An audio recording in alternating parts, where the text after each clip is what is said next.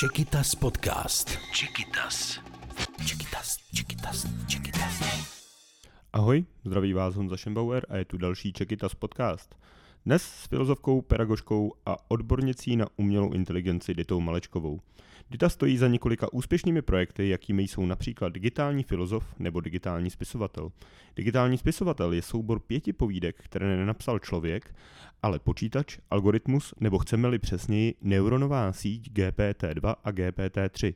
Dita sama sebe označuje za toulajícího filozofa a já ji vítám u nás v podcastu. Dito, dobrý den. Dobrý den, díky za pozvání. Pro novinky CZ jste uvedla, že dnešní, do, dnešní doba povede k tomu, že se omezí fyzický kontakt vlastně, že budeme se výdat více vzdáleně, tak proto vám taky děkuji, že jste přišla, že se vidíme tady osobně. A e, jak to vidíte dál s tou dobou? Myslíte si, že se ta, ten kontakt mezi lidmi zúží pouze na rodinu a nejbližší přátelé a třeba v práci bude už probíhat jako výhradně na dálku? Je to možné, že ta doba to dovede k tomu? No, myslím si, že se to nedá říct úplně obecně. A ani si už nejsem jistá, kdy jsem vedla ten rozhovor pro novinky, jestli to bylo před anebo po pandemii. To bylo na začátku, podle mě začátku nějaký, pandemie, nějaký no tak tam se, to, tam se to teda skoro nabízelo, to už ani nebyla úplně predikce, jako spíš popis toho uh, konkrétního reálného stavu. Je pravda, že když jsem sem dneska přijela autem a zaparkovala a šla přes Václavské náměstí, tak jsem si připadala skoro jak Alenka v říši divů, protože už jsem to hrozně dlouho nedělala. A je to zvláštní, jak se člověk vlastně během roku odnaučí navštěvovat prostě veřejná místa, eh, přijít do obchodu bez roušky, vidět celou tvář člověka, který vám prodává chléb. Je pravda, že něco takového bychom před rokem a půl, před dvěma lety považovali za úplně nemožné. A dneska je to samozřejmost. Je jisté, že ta pandemie eh, ten vývoj v mnohem urychlila, radikalizovala, akcelerovala, ale pokud se může něco takového stát za rok a půl, tak je asi velmi dobře možné, že i ono fyzické setkávání v práci například eh, skutečně ne třeba úplně zmizí, určitě budou zaměstnání, v kterých to bude neustále potřeba, ale sníží se ten, ten poměr se vlastně změní a protože většina lidí v současnosti pracuje tak, že sedí u počítače, tak dává eh, v jistém ohledu smysl, eh, že tu práci mohou vlastně odvádět odkudkoliv. Jiná věc je, že mnoha lidem to nevyhovuje sedět doma a pracovat z domova, protože to domácí prostředí vlastně nepodporuje uh, onu pracovitost, kterou mají spojenou s tím zvláštním vyhrazeným pracovním prostorem. Ale i tohle je samozřejmě něco, co se dá nějakým způsobem upravit a třeba někdo bude vyrábět taková malé domácí kanceláře. No právě to jsem se chtěl zeptat, jestli jako to fyzično, i vzhledem třeba k růstu cen nemovitostí a tak, jestli se bude spíš ustupovat, že lidé budou žít v menších prostorech a budou žít daleko více toho času ve virtuálním prostoru. A nebo naopak to, se to bude zvětšovat, protože si toho budeme víc vážit a budeme tam mít tu rodinu. No, eh, ono bude záležet na tom, kolik financí budeme mít, eh, protože ti chudí budou mít samozřejmě toho svého prostoru míň a ti bohatí čím dál tím víc, jak je eh, ostatně běžné v jakékoliv okamžiku dějin. Spíš si myslím, že bude třeba zajímavé, ta změna bude v tom, že i ten virtuální prostor budeme využívat různě. Jo, že vlastně stejně tak, jako někdo pracuje prostě nějaké malé koji v open spaceu a někdo má svoji velkou kancelář nad městem, systém, tak i v tom virtuálním prostoru bude eh, vlastně nějaký takovýhle eh, něco, co bychom mohli porovnat s tou fyzickou situací. Já jsem zrovna teď přemýšlela o tom, že třeba ta velká popularita těch non-fungible tokens, což jsou v podstatě eh, digitální umělecká díla, která jsou prodávána v současnosti za miliony dolarů, že může třeba souviset i s tím, že bohatí lidé si budou zařizovat své virtuální byty a své virtuální kanceláře a bude to pro ně otázka prestiže, aby tam měli nějaký originál. A to znamená, že ty peníze, že, že, že bude ustupovat uh, ty náklady, že budou spíš do toho virtuálního prostoru, než do toho reálného. Že budou, tím, že tam budou trávit více času, tak budou mít, chtít mít krásný tu virtuální kancelář. Tak je to myslíte? No, myslím to tak, že i ten virtuální prostor eh, jak, jak si dozná značných změn, to znamená, že se bude nějakým způsobem stratifikovat. Eh, tím ale neříkám, že my se nějak úplně stáhneme eh, z fyzického prostoru. Spíš vidím to třeba na situaci ohledně nemovitostí, o které teď všichni mluví, a totiž to, že lidé, kteří na to mají peníze, tak si kupují nějaké chaty, typicky v nějakém hezkém prostředí, aby tam i v případě pandemie mohli odjet a nemuseli vlastně řešit to, že jsou hotely a penziony zavřené. Ale eh, tím eh, velkým zájmem samozřejmě stoupá i ta cena, takže tady opravdu jako dojde k takovému jasnému rozlišení a rozrostení toho, kdo ještě na něco takového má. A kdo na něco takového mít nebude a pokud nedej bože by ta pandemická situace pokračovala nebo se objevila nová, eh, tak bude uzavřen ve svém typicky panelákovém bytě a tam se prostě nabízí, že jeho únikem bude virtuální svět. A vlastně proč ne? Akorát eh, pro nás, co jsme zvyklí na fyzický svět, to eh, trošku zavání takovým tím metrixovským eh, člověk jako baterka, kterému je simulována krásná skutečnost. Vy jste ve stejném rozhovoru pro ty novinky CZ jste uvedla, že by člověk měl být vdělý a že vidíte, trochu, že máte trošku strach z toho třeba nástupu státu, z té kontroly. A jak je to z vašeho pohledu, co je už za hranou a jak by si člověk měl hlídat vlastně svá data, nebo jak k tomu vůbec vy osobně přistupujete? Já zase nevím úplně přesně, jestli jsem referovala o e, otázce moci a kontroly lidského života obecně, anebo jestli jsem e, mluvila o datech a o nakládání s daty, protože na to není... Já jsem teďka spojil dvě otázky v jednu. Mm-hmm. Vy jste v tom, v tom rozhovoru jste mluvila o tom, že bychom měli být bdělí vůči tomu, jaká data dáváme tomu státu. Vlastně, že snadno se toho dá zneužít. Aha, no tak teď můžeme bělí, jak chceme a data musíme samozřejmě poskytnout. Na to je eh, epidemie takovým vlhkým snem každého státníka.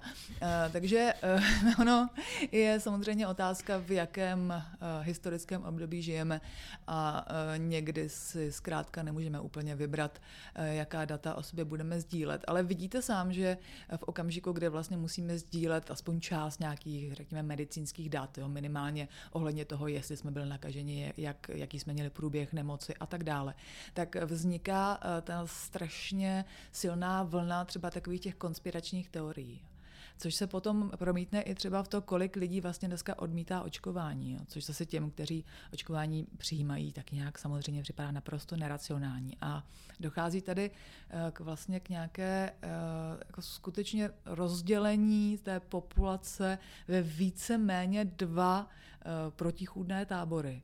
A tohle je vždycky strašně nebezpečné. A zároveň je to něco, čeho vždycky využívali lidé, kterým, kterým šlo o moc kde jakmile máte dvě skupiny obyvatel, které se perou mezi sebou, tak máte vlastně jako nejlepší situaci, abyste uh, mohl celé to pole ovládnout. A jakou roli v tomhle, tom, vy jste teoretička nových médií, jakou roli v tomhle tom sehrávají sociální sítě a vůbec je, je cílem těch sociálních sítí uzavírat člověka do, do té bubliny, že... Cílem ne, je to vedlejší efekt, který nikdo nečekal, ale ve skutečnosti je právě obsažený v, tě, v tom jejich fungování. Mě, mě dlouhodobě zajímá uh, nějaký vztah mezi povrchovými jevy a mezi, řekněme, nějakou základní dynamikou a tohle je úplně učebnicový příklad. Když se jako dneska podíváte na sociální sítě uh, a máte mozek hlavě, tak vám dojde, že ta polarizace z, z skutečnosti nebo společnosti a zároveň třeba šíření takzvaných fake news je něco, co je prostě v DNA té věci. No je to totiž, to jsou totiž, já jsem to někde nazvala, doufám, že se nebudu moc opakovat, jsou to vlastně takové drby globální vesnice já nevím, jestli jste byl někdy na vesnici, ale takhle přesně se šíří drby. Je to takový to na každém šporochu pravdy trochu. Dneska už jsou jako výzkumy, které ukazují, že vlastně ty fake news neboli drby se šíří šestkrát rychleji než normální zpráva. Ano, jestli jste byl někdy na vesnici, tak pokud tam přijde nějaká oficiální zpráva, která nikoho nevzruší, tak ta se moc šířit nebude, když to drb který se ještě, který je nějakým způsobem skandální, že jo, obsahuje prostě něco, co všechny zaujme, tak ten se rozšíří okamžitě. A takhle vlastně fungují eh, sociální sítě. Já si skutečně nemyslím, že eh, jak si eh, ti vizionáři vlastně, kteří jako vymysleli sociální sítě, kteří získali tak, tak obrovské množství lidí, kteří je v současnosti využívají, že měli nějaké, jako, jak to říct, zlovolné záměry Jakkoliv i součástí toho záměru jistě bylo nějakým způsobem kontrolovat lidi. No, tak to je zase, je to prostě něco poměrně přirozeného. Pokud vytvoříte nějaký produkt a zvlášť produkt, který se týká komunikace na internetu, tak chcete, aby se tam všichni připojili. To asi není nic divného.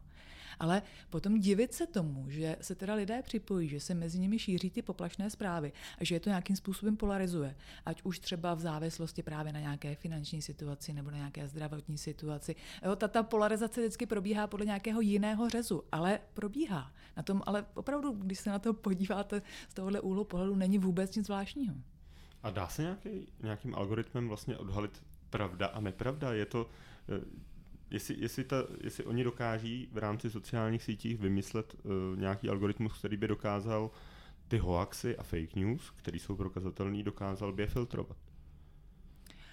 Eh, ano, a v současnosti vzniká hodně eh, takových algoritmů a takových nástrojů, nebo já rozhodně vím o několika a myslím si, že je záměrem mnoha lidí, kteří se v této oblasti pohybují, vytvořit něco takového. Popravdě řečeno, já jsem v tomhle taková jako obvykle nepraktická. Mě vlastně baví zkoumat tu situaci. Podívat se na to, jak, jaké psychologické rysy eh, na sebe jako lidé prozrazujeme. Eh, jak vlastně funguje tahle ta dynamika. A eh, skoro bych si typla, že někteří vědci, kteří se, týkají, kteří se zabývají dynamikou sítí, by tohle chápali vlastně jako skvělou laboratoř pro své pokusy. No. Já si vybavuju několik knih, kterých vlastně byly popisovány třeba určité typy osobností, které, které dokážou třeba právě šířit nějaký typ zprávy, a nebo, nebo zburcovat lidi k nějakému určitému chování. A když máte jako k dispozici takovýhle nástroj a víte, které jsou ty klíčové uzlové body, kam vlastně stačí jenom cvrknout, pak tam máte, eh, protože sítě se víceméně řídí eh, teorii komplexity, nebo teorie komplexity je poměrně dobrý nástroj pro jejich popis. Eh, tam ty malé změny eh, způsobí obrovské následky. Jo, to znamená, je to takový ten, mo, říká se efekt. tomu, ano, motýlý efekt.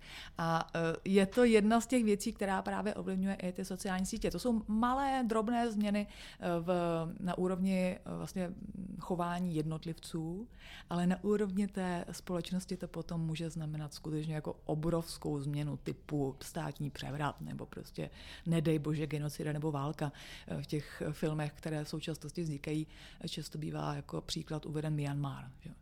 Ale zase ta situace, jako analyzovat tu situaci, jakou, jaký podíl eh, na té, na té eskalaci měly sociální sítě, eh, je, není zas tak jednoduché, jak by se mohlo zdát. Jo. Je to, eh, to, to zkratkovité jednání, stejně jako zkratkovité popisy skutečnosti, myslím si, nikdy nepřispějí k hlubšímu porozumění čehokoliv. A je v chtějí vlastně ty, ty sociální sítě a ty akcionáři a ty majitele chtějí vlastně odstranit z toho tu, tu léž, anebo chtějí, aby se, když se šíří šestkrát rychleji, tak by byli sami proti svému biznisu? Byli.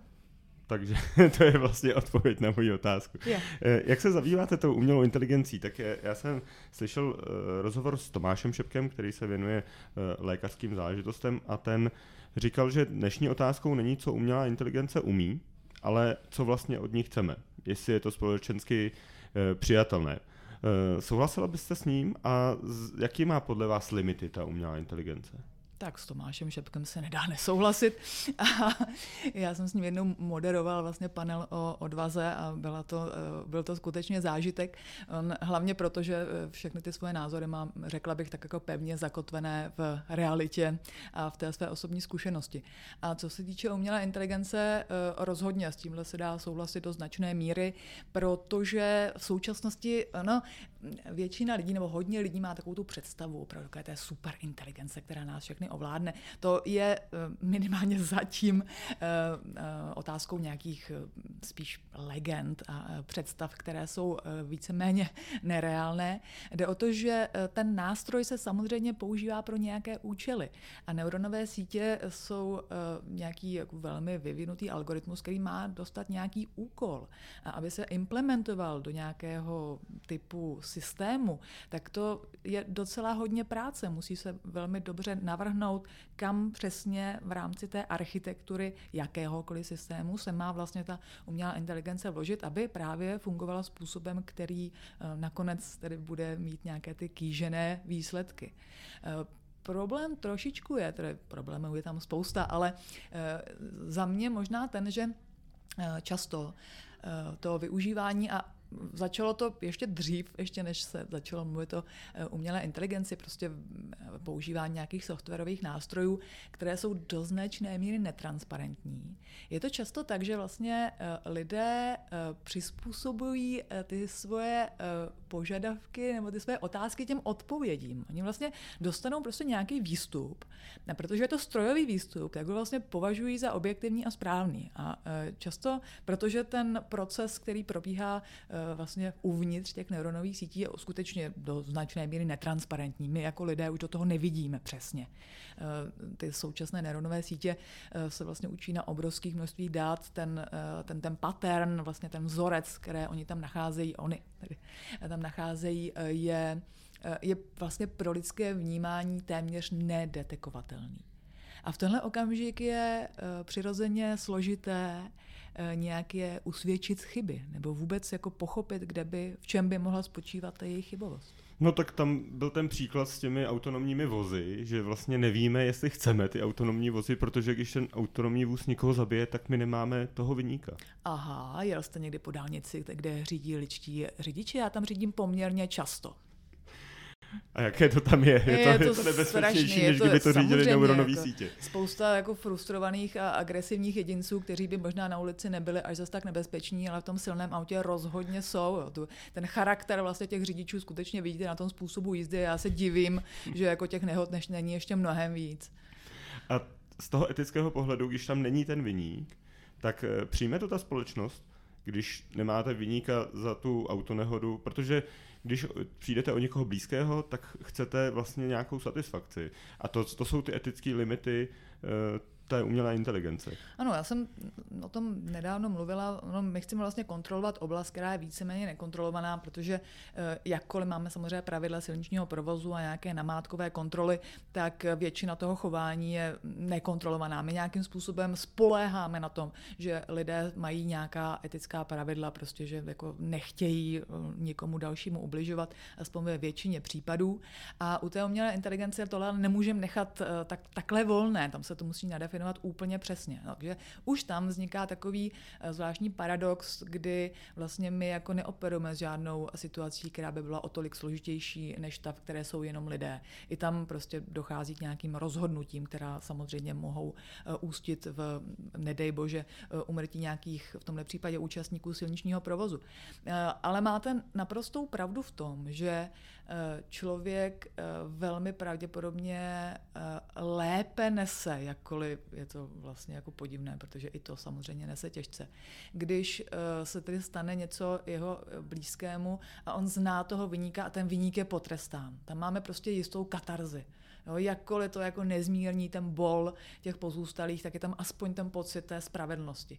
Když to v případě té umělé inteligence, tam jako není uh, ta, ta, ta možnost vlastně někoho potrestat. Samozřejmě, uh, a dneska se o tom jedná, um, je velmi podivné, že bychom chtěli za toho vyníka označit to auto, ale už dává větší smysl, že bychom za toho vyníka označili tedy toho, řekněme, výrobce nebo producenta toho softwaru. Ale a myslím si, že uh, jako producenti softwaru jsou si toho velmi dobře vědomi a nechtějí, aby tahle ta situace nastala, protože to by opravdu měl nad sebou Damoklův meč. Takže uh, tohle je teď spíš situace, kdy si tak nějak všichni přehazují ten horký brambor, uh, na koho spadne ta odpovědnost z nějakých jako ani ne snad chybných úkonů, ale vlastně i jako nutných um, srážek a kolizí, ke kterým, myslím si, jako v okamžiku, kdy máte komplexní systém, kde budou, kde budou prostě města třeba plná těch samořídících aut, tak prostě k něčemu takovému nutně bude muset docházet, jakkoliv bude ten počet eh, velmi pravděpodobně redukován. A máte pocit, že se ten, ta nálada té společnosti v tomhle tom ohledu posouvá, že třeba ta společnost v rámci třeba tohoto, tohohle století přijme, že e, natolik snížíme to, že necháme řídit stroje, tak nakolik, natolik snížíme nehodovost, že potom nebudeme potřebovat toho vyníka? Je možné, že k tomu ta společnost dojde? Je to možný. Já si myslím, že se to dá nějakým způsobem ošetřit. A zrovna u těch aut si dovedu představit, že opravdu ta změna by mohla být poměrně rychlá a že v okamžiku, kdy bude třeba většina těch samořídících aut, tak vlastně ta další generace lidí začne nahlížet na lidi, kteří jako řídí sami, jako na prostě jako jak se tomu říká, někdo doriskuje. No, zkrátka nějakého dobrodruha, někoho, kdo jako eh, je, je, je ochoten dávat svůj život a život eh, ostatních okolo sebe v šanc, jenom proto, že chce vzít jako svůj život do vlastních rukou, což je prostě nezodpovědnost. Jako dovedu si docela dobře představit, že eh, tahle situace nemusí být daleko. A musím teda přiznat, že já jsem poměrně vášnivý řidič, takže mě to bude trošku chybět a jsem ráda, že žiju aspoň v takovémhle přelomovém období, kdy si můžu ještě sama zařídit jakkoliv, mám třeba automat. No, a to už je takový docela posun. A vidím to prostě u dalších řidičů, že už tam je nějaká linie, jako, jako že ty máš automat, no tak to nejsi ten plnohodnotný řidič. Posloucháte Čekytas podcast, dnes s filozofkou a odbornicí na umělou inteligenci Ditou Malečkovou. Čekytas podcast. Čekytas. Zkusím teď trochu odbočit od tématu umělé inteligence a být trošičku osobnější. Jak jste se dostala od filozofie k umělé inteligenci? Jak, jak vedla ta vaše cesta? Protože předpokládám, že když vy jste byla na vysoké škole, tak to ještě úplně propojené nebylo, ty obory. Nebo ono to není propojené asi ani dnes. Teď zrovna ale... jsem přemýšlela o tom, jestli ale, ale vy, vy, vy, vy, já třeba. Vy ukazujete, že to, že to propojit lze, a, a, ale je to velmi zajímavé. Eh, rozhodně, ale je fakt, že jsem k tomu um, dospěla takovou eh, klikatou a poměrně dlouhou cestou. Když jsem studovala filozofii, tak jsem byla něco, co by se možná dalo nazvat staromilcem. Já jsem opravdu jako chtěla sedět v knihovně a dělat si výpisky tuškou na papír. A uh, nová média pro mě byla něčím takovým jako vzdáleným a studeným a mechanickým.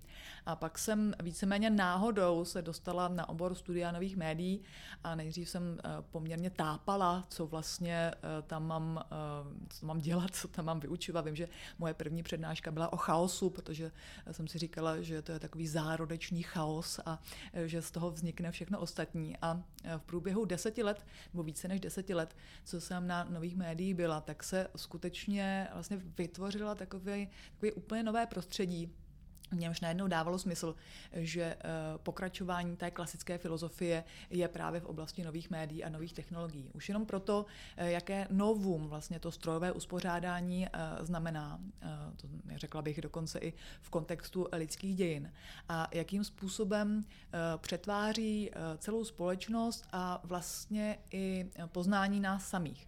Eh, už jenom tím, že je to tak mocný nástroj, eh, že ho vlastně používáme jako model pro eh, popis fungování lidské mysli.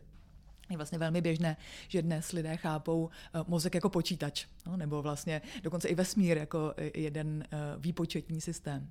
A zároveň já jsem eh, měla třeba, nebo mám stále ráda filozofii eh, Žila Deleuze a Felixe Guattariho. A eh, to jsou lidé, kteří ve své době byli takový enfant terrible evropské filozofie, vlastně se snažili nějakým způsobem úplně narušit takový ten, řekla bych, i jako základní racionální rámec myšlení a vytvořit právě taková různá strojová uspořádání a hybridní sestrojení a uspořádání ustrojení, v němž vlastně eh, lidé jsou jenom jedni z aktivních agentů a stroje jsou mnohem, řekněme, živější a lidé mnohem strojovější. A najednou i tohle, tenhle ten eh, jiný úhel pohledu eh, poskytoval, řekla bych, hrozně zajímavé vhledy.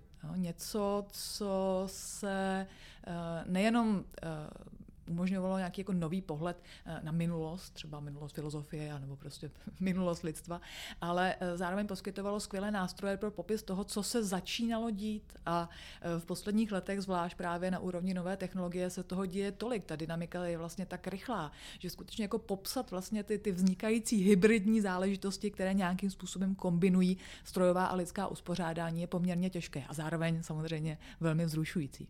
Takže já jsem, když jsem v roce 2019 uh, nalezla svého kolegu Jana Tyla, s kterým jsme začali dělat uh, projekty s umělou inteligencí, uh, tak já jsem byla šťastná, protože to bylo vlastně přesně ten nástroj, který jsem v té době hledala.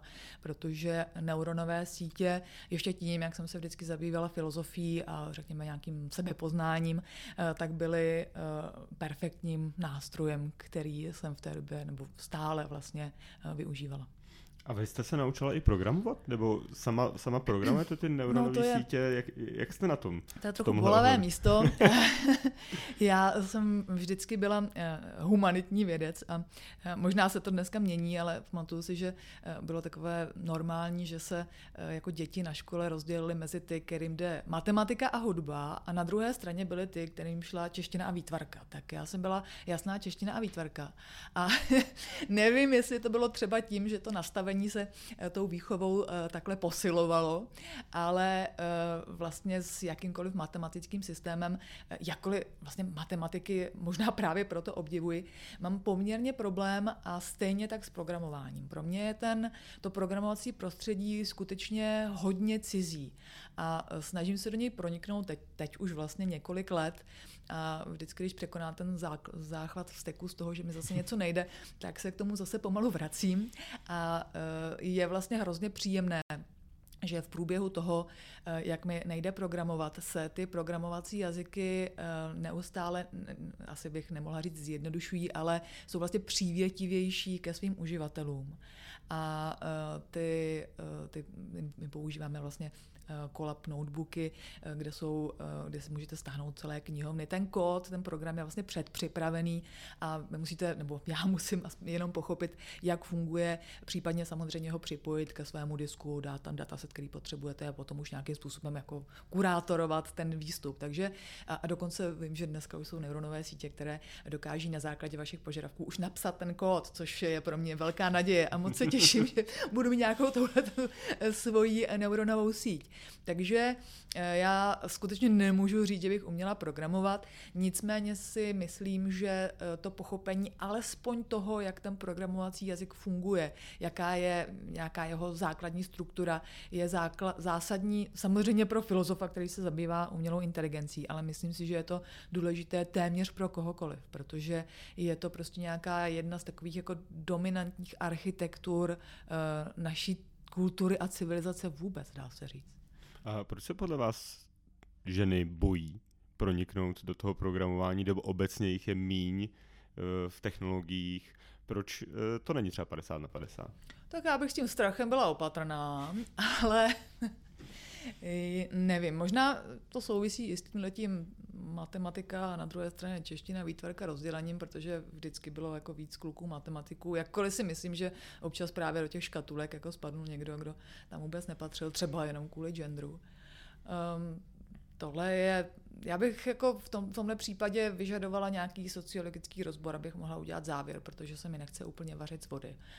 Kdybych jako měla takhle jenom jako nadhodit, eh, tak jde samozřejmě o to, že eh, ty, to programátorské prostředí je, je prostě často mužské a eh, ti muži jako tam vytvářejí takový jako soutěživý svět, který že nám často nevyhovuje. Protože Eh, to vlastně vyžaduje nějaký, to je téměř jak, jako vlastně nějaký jako sportovní uh, utkání někdy, jo? že ty programátoři spolu nějakým způsobem jako závodí, kdo bude mít ten program lepší. Uh, možná, že by to mohlo být i tímhle, ale myslím si, že to bude taky jenom část té problematiky. A uvítala byste tam více žen? No rozhodně. Já dokonce, uh, a nejsem sama, Eh, si myslím, že eh, ta oblast umělé inteligence by potřebovala víc žen. Víc žen, které by rozuměly té současné architektuře a které by dokázaly přemýšlet jinak o nějaké alternativní architektuře eh, neuronových sítí nebo umělé inteligence obecně.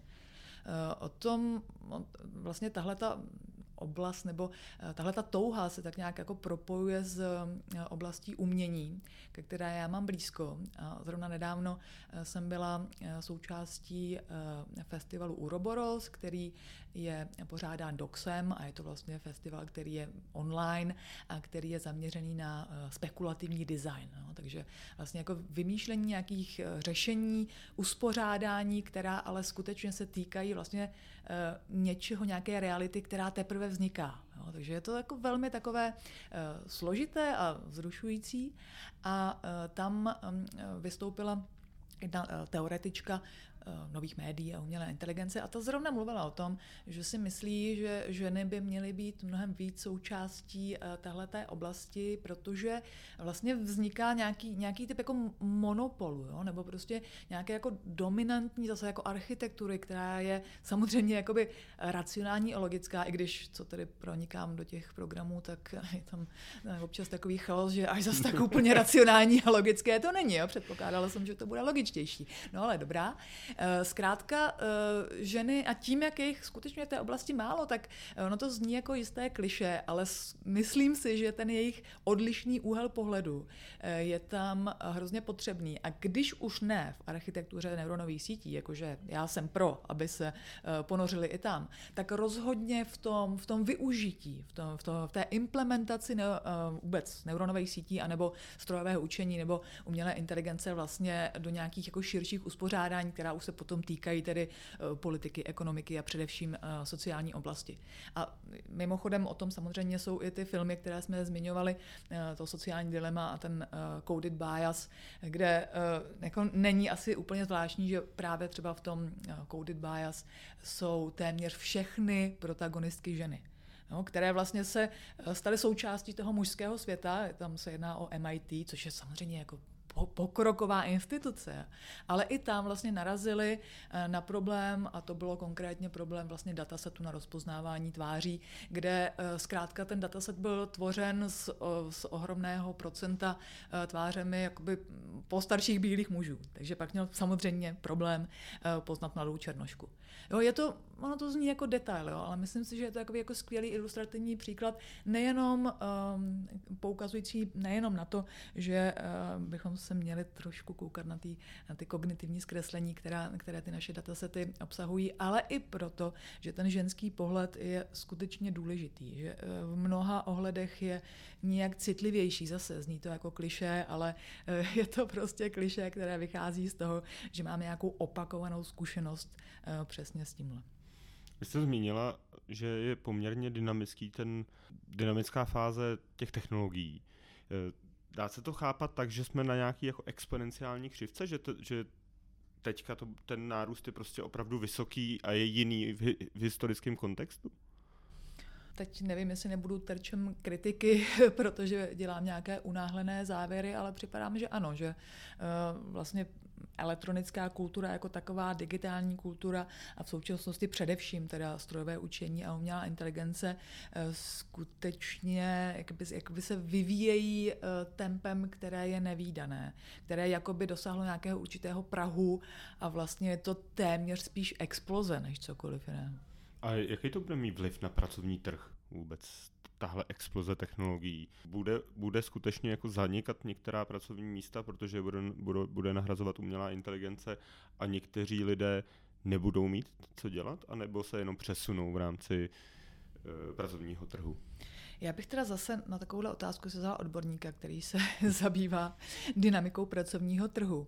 A e, za mě, protože nejsem takovým odborníkem, bych jenom řekla, že mě to vlastně jako připomíná i takovou tu hysterii s rozbíjením strojů e, někdy před 100-150 lety, jo, e, kdy taky docházelo k nějakým jako velkým změnám té dynamiky vlastně toho vzniku a usazování a trvání a pracovních míst.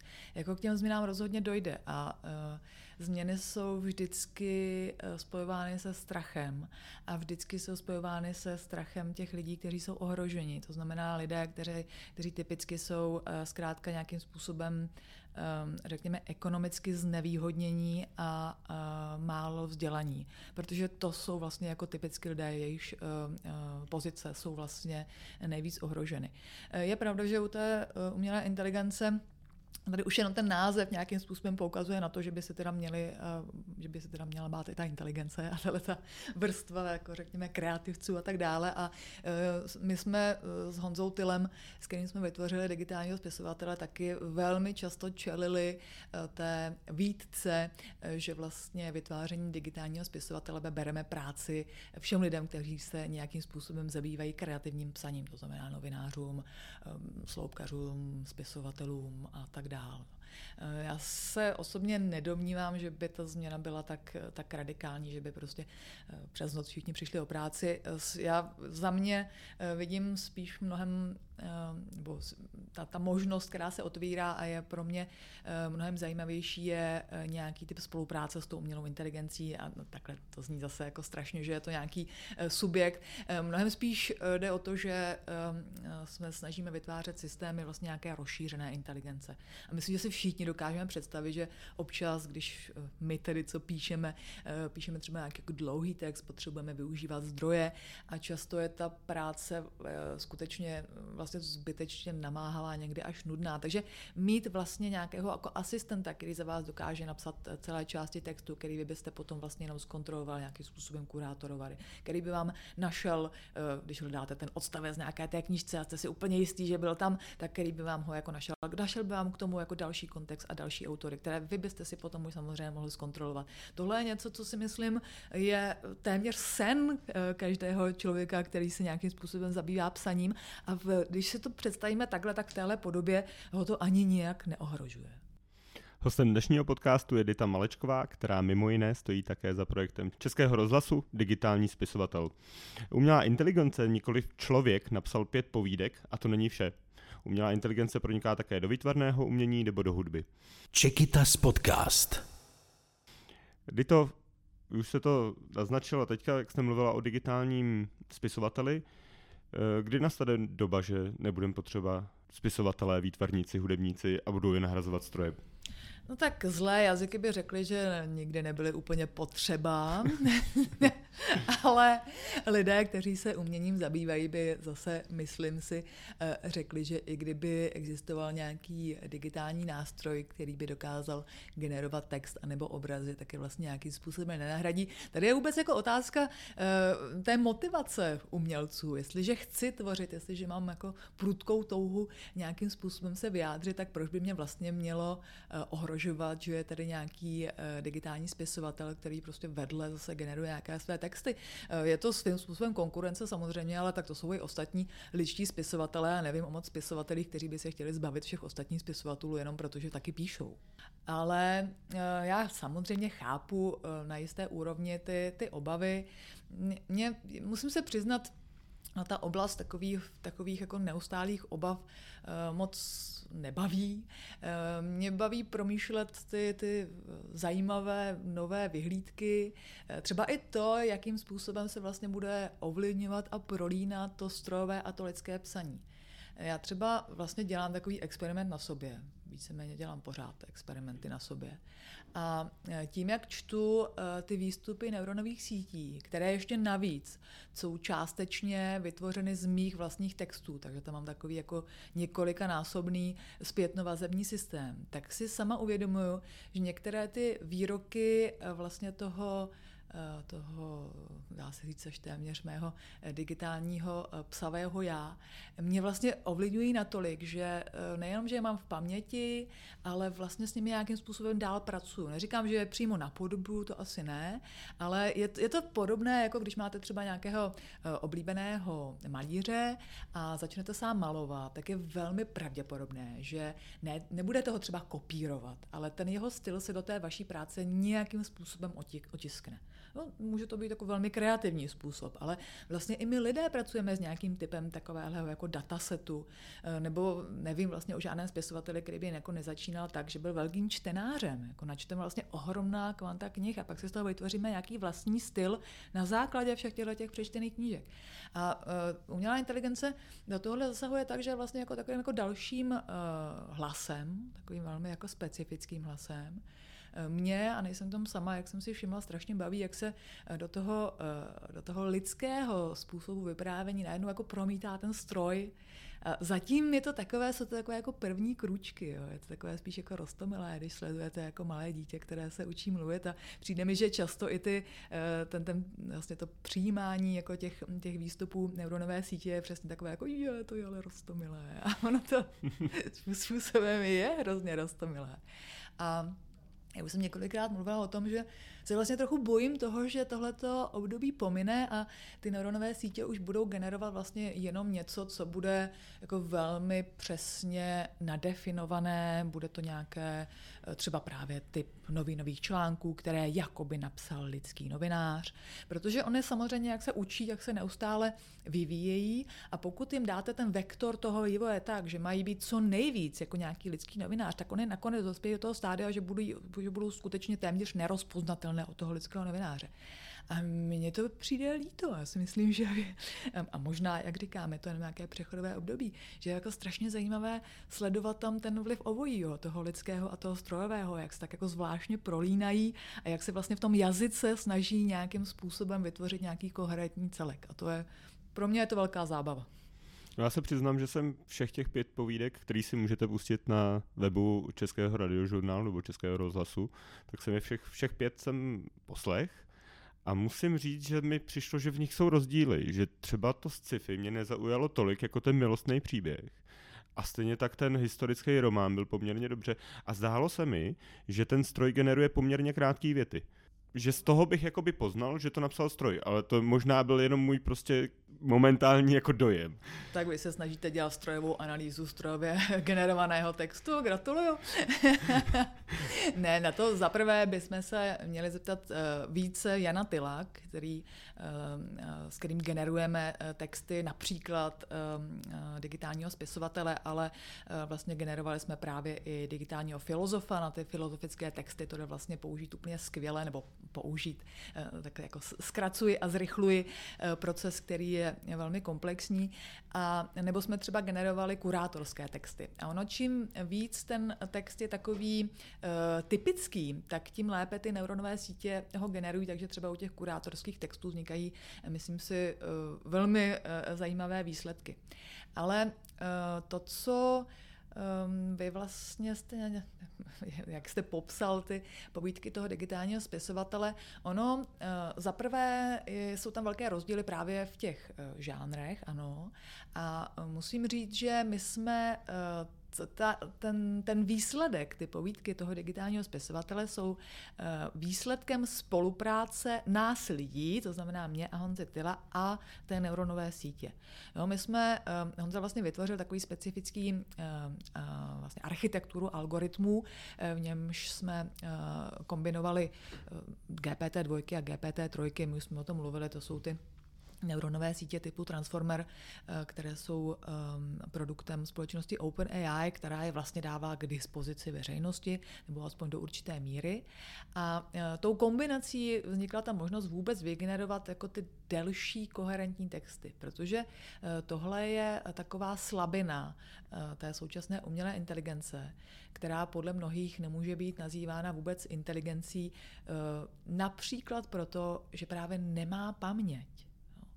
A uh, já si taky myslím, že pokud bychom chtěli vytvořit něco, co nemusí být třeba úplně lidské, jo? nemusí to být kopie lidské inteligence, ale musí to být teda něco, co bychom mohli nazývat opravdu inteligencí, uh, tak by bylo vlastně skvělé, kdyby uh, tyhle ty entity měly nějaký ty paměti, nějaké trochu delší paměti, ne, ne třeba zase úplně lidské paměti, ale nějaké typu, nějakého typu paměti, který by jim vlastně umožnil vytvořit si nějakou identitu. Případně tedy i tělo a nějaký typ společnosti, aby se mohli bavit mezi sebou a vytvořit skutečně něco jako inteligenci, jo? protože ona ta lidská inteligence je vlastně podmíněna tím, že máme další lidi, s kterými si bavíme a v rámci toho vytváření a používání jazyka vlastně vytváříme inteligenci. Ale tak to už tedy zabíhám do nějakých spekulací, jenom ještě teda velmi krátce těm textům toho digitálního spisovatele. A my jsme se i jako snažili, aby, abychom tam se vlastně zarazili v tom generování na nějaké té hranici, kdy samozřejmě ten text bude jako pochopitelný člověkem, bude, bude se mu vlastně líbit nějakým způsobem, ale zároveň, aby tam byl stále znát nějaký strojový charakter těch textů. A to, že ty věty jsou krátké, to opravdu asi bude souviset eh, hodně s tím, že vytvořit ten delší koherentní text je, je zkrátka obtížnější a s těmi krátkými větami se uh, pracuje těm neuronovým sítím lépe. Ale pokud bych si měla udělat nějaký uh, obrázek, tak bych chtěla vidět, jak dlouhé jsou věty uh, lidských spisovatelů v současnosti, protože já mám takový dojem, uh, že i u těch lidských spisovatelů se ty věty vlastně zkracují, že dlouhá souvětí byla v módě dřív, Jo, a samozřejmě, jak Bohumil Hrabal je uh, velká výjimka, ale uh, mám takový dojem, že opravdu v té současné proze je poměrně typické, že ty věty jsou uh, kratší. To, takže to by byl velmi zajímavý výzkum a rozhodně bych ho svěřila umělé inteligenci, protože nikdo z lidí by se s tím dělat nechtěl. Co všechno ještě budeme smě- svěřovat umělé inteligenci? Kde vidíte teďka ten do budoucna ten prostor pro to, kde se co nejrychleji uplatní? Teďka mě třeba napadlo, jo, když jsem se připravoval na ten rozhovor, tak jsem si říkal, dáme k dispozici přes telefon si, přes telefon si objednám hypotéku a dám k dispozici moji komunikaci bance a ta banka díky tomu strojovému učení vlastně okamžitě pozná, jak na tom jako jsem a nepotřebuje žádný moje výpisy z účtu nic. Jo, to mě jenom napadlo, jako jedna, jedna ta. A potom samozřejmě další otázka je třeba, jak pronikne umělá inteligence do mezilidských vztahů, myslím tím na úrovni partnerských vztahů. Třeba, jestli, jestli do budoucna bude i možný mít jako virtuálního partnera. No tak té bance tam už teda ten systém do značné míry funguje. Já nevím, kolik si myslíte, že těch informací bance poskytujete, když jim posíláte nějaké informace o sobě, protože většinu z nich už stejně má. Ale když myslíte...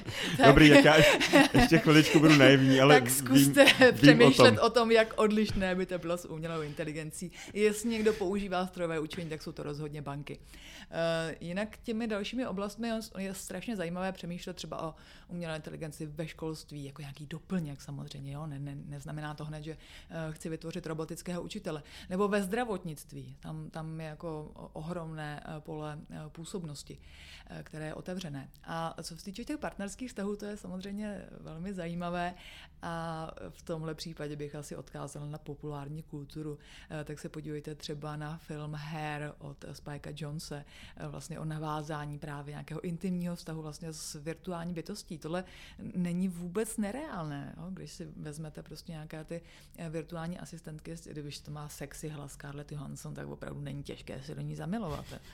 A nebo uh, já teda opravdu miluju tu uh, britskou sérii, nebo původně BBC sérii Black Mirror, Černé zrcadlo. A tam je takový ten nejmrazivější díl, ten vánoční, který právě začíná tím, že uh, vlastně ten, uh, ten, ten člověk má nějakého, nějaký typ jako asistenta, který mu vlastně radí uh, při randění, protože je prostě je, je, je plachý. A uh, v tomhle díle tedy ještě uh, tím asistentem je člověk ale tam už je úplně jasně eh, nastavená ta pozice tak, že eh, velmi pravděpodobně by přesně tohle mohla dělat umělá inteligence, která by nějakým způsobem vyhodnotila situaci, našla si informace o tom, o té dívce, teda v případě tohohle toho dílu. Eh, to taky potom je tam jeden díl, kdy vlastně lidé chodí po ulici a funguje tam vlastně už taková ta augmentovaná realita, že vlastně vedle nich takhle ve vzduchu vyskakují ta okýnka, jako by třeba z Facebooku s těmi informacemi, které vy samozřejmě můžete použít pro nějaký typ komunikace, protože potom je vám jasné, co asi ten člověk chce slyšet. Jo.